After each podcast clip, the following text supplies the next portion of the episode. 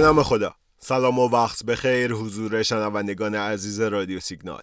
محمد رضا مکرم هستم و قرار امروز دوشنبه ششم دی ماه اتفاقات بازار بورس تهران تا اینجای هفته رو با هم دیگه تحلیل و بررسی کنیم و ببینیم چه خبره.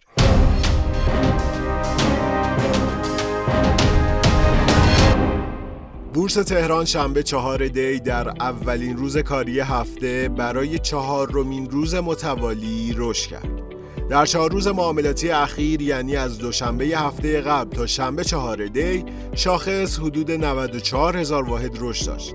با اینکه دوشنبه و سهشنبه هفته پیش روند خروج پول حقیقی کاهشی بود و چهارشنبه یک دی بالاخره روند خروج متوقف شد و شاهد ورود نقدینگی حقیقی بودیم اما متاسفانه این روند پایداری نداشت و شنبه چهار دی 267 میلیارد تومان نقدینگی حقیقی از بورس خارج شد یکی از نکات مثبت معاملات شنبه چهار دی افزایش ارزش معاملات خرد بود که به حدود 4000 میلیارد تومان رسید. این در واقع بیشترین میزان ارزش معاملات خرد در یک ماه گذشته است. همونطوری که قبلا گفتم چند هفته ای هست که معاملات روزهای یک شنبه خیلی بده. این وضعیت را قبلا بورس روزهای چهارشنبه داشت که آخرین روز معاملاتی هفته است و از اونجایی که همه تصمیمات و خبرها و قانونگذاری ها برای بورس روزهای پنجشنبه و جمعه بود خیلی ها ریسک نمی کردن و عموما چهارشنبه ها شاهد فشار فروش بیشتری در بازار بود. اما حالا یک شنبه ها شاهد این شرایطیم و می‌تونیم اسمشو بذاریم یک شنبه های بد بورس.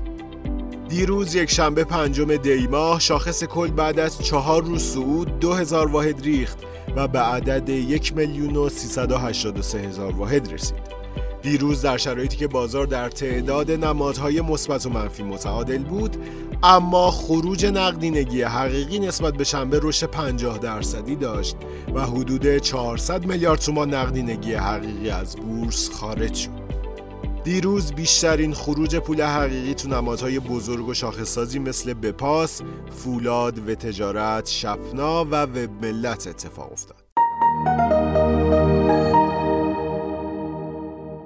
اما امروز دوشنبه ششم دی ماه شاخص کل یک و 18 صدم درصد رشد کرد و با 16 هزار واحد افزایش بعد از یک ماه دوباره وارد کانال یک میلیون و 400 هزار واحد شد.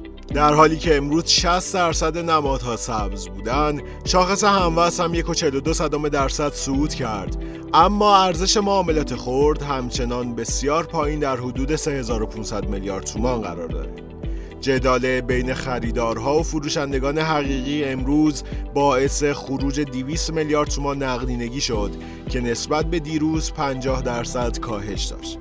بیشترین خروج پول حقیقی امروز در نمادهای شستا، شطران، شبندر و فولاد بود و از اونور بیشترین ورود پول حقیقی در نمادهای زوب، فملی، بپاس و خودرو اتفاق افتاد. خب از لحاظ تکنیکالی دو تا سناریو میشه برای شاخص کل متصور بود. یکی اینکه شاخص مقاومتش در حدود فعلی یعنی حدود یک میلیون و 400 تا یک میلیون و 460 هزار واحد رو بشکنه و به سمت اهداف بالاتر حرکت کنه. و سناریوی دیگه اینکه شاهد یه ریزموج نزولی دیگه باشیم و بعد شاخص حرکت سودی خودش رو شروع کنه مقاومتش در این محدوده رو بشکنه و به سمت اهداف بالاتر بره. در هر صورت پیش بینی میشه در هر دو سناریو شاخص کل حرکت سودی به سمت اهداف بالاتر داشته باشه. از طرفی شاخص پی بازار که در اصطلاح بیانگر نرخ بازگشت سرمایه است و در واقع نشون دهنده ریسک بازاره در حدود 8.5 قرار داره. که این عدد تقریبا معادل میانگین بلند مدت خودشه شما اگر پی بورس در شرایط فعلی رو با سقف خودش در مرداد 99 که در حدود 45 قرار داشت مقایسه کنین می‌بینین که در حال حاضر بورس برای سرمایه گذاری ریسک بسیار پایینی داره. از طرف دیگه شما اگه بورس رو از اول سال 1400 با سایر بازارهای موازی مثل طلا و ارز، مسکن و یا خودرو مقایسه کنین می‌بینین که این بازارها از اول سال رشد خوبی داشتن. اما بورس در فاز اصلاحی قرار داشت و هر روز شاهد کاهش ارتفاع شاخص بودیم پیش بینی میشه بورس تا پایان سال بخشی از این شکاف با بازارهای موازی رو جبران کنه و انتظار میره انشالله زمستون برای بورس بهتر و پر تر از پاییز باشه. خیلی ممنون و متشکرم که امروز هم شنونده پادکست رادیو سیگنال بودید. امیدوارم هر کجا که هستید سلامت باشید. روز و روزگار خوش خدا نگهدار.